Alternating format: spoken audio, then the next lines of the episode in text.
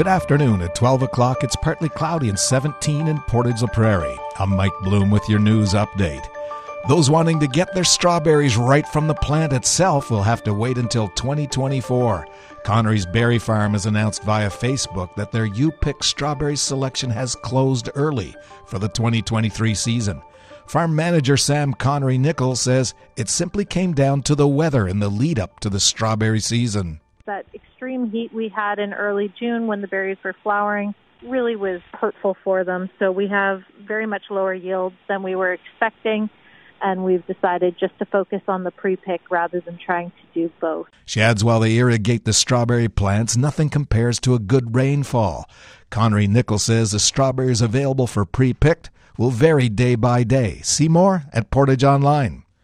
Another update's been provided to the Portage and District Chamber of Commerce regarding the Saskatchewan Avenue Rejuvenation Project. Portage Online's Randy Lilly has more. Early in the week, crews came to work to discover rain over the weekend had exposed some bones in the bottom of the excavation between 16th and 17th Street. The RCMP were called, and after an inspection, the province sent out an archaeologist who determined they were bison bones.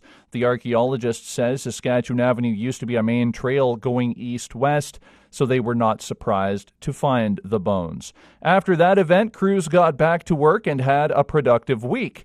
This week, they will be milling the remaining asphalt in the eastbound median lane between 4th and 7th Street, which will result in 5 to 10 minute closures on the intersections at the median only.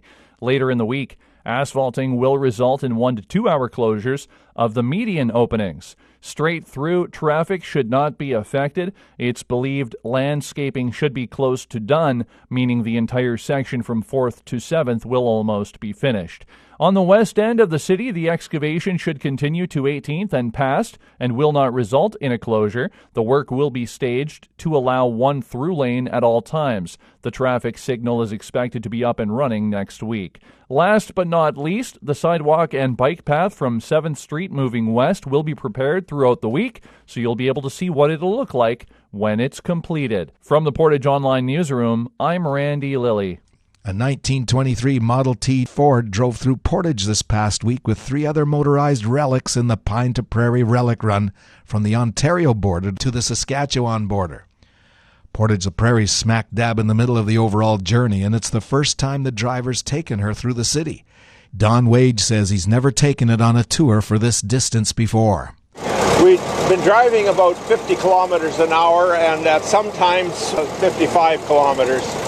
Yesterday we drove about 55 kilometers an hour. Today we're going to slow it a little bit, probably down to around 50 or 52. But that this car performs real real well in that area. He says he had no problems except for his starter that wouldn't throw in. He noted it turned, but that was it, so he had to crank it at the front, just as you see in the nostalgic movies. Gordon Goldsborough organized the run and says they made it safe and sound, and he was amazed that none of the cars broke down. And in sports, Riley Sveistrup has been named the goalie coach for the U18 Female Team Manitoba Program of Excellence. The Portage Product's been coaching netminders for the U18 AAA Female Central Plains Capitals for the last four years, and his work hasn't gone unnoticed.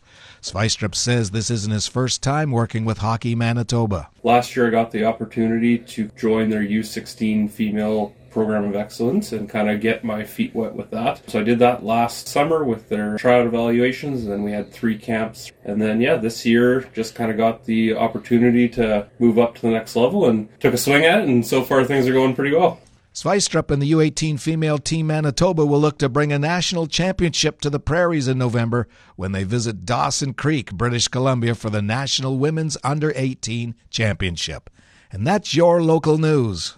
Today there's a mix of sun and cloud, slim chance of showers. It'll get windy with a high of 19. Tonight, clear. Wind will settle down a little this evening, then low of 8. Tomorrow, sunny with a high of 24. Then tomorrow night, increasing cloudiness, low of 7. Wednesday comes with a slight bit of chance of showers as well, high of 20. And Wednesday night, cloudy periods and a low of 17. Around the region, Brandon's partly cloudy and 17. Winnipeg mostly cloudy and 17, and here in Portage it's partly cloudy. Humidity's 50%, the temperature 17 with some wind coming from the west northwest. From the Portage Online Newsroom, I'm Mike Bloom.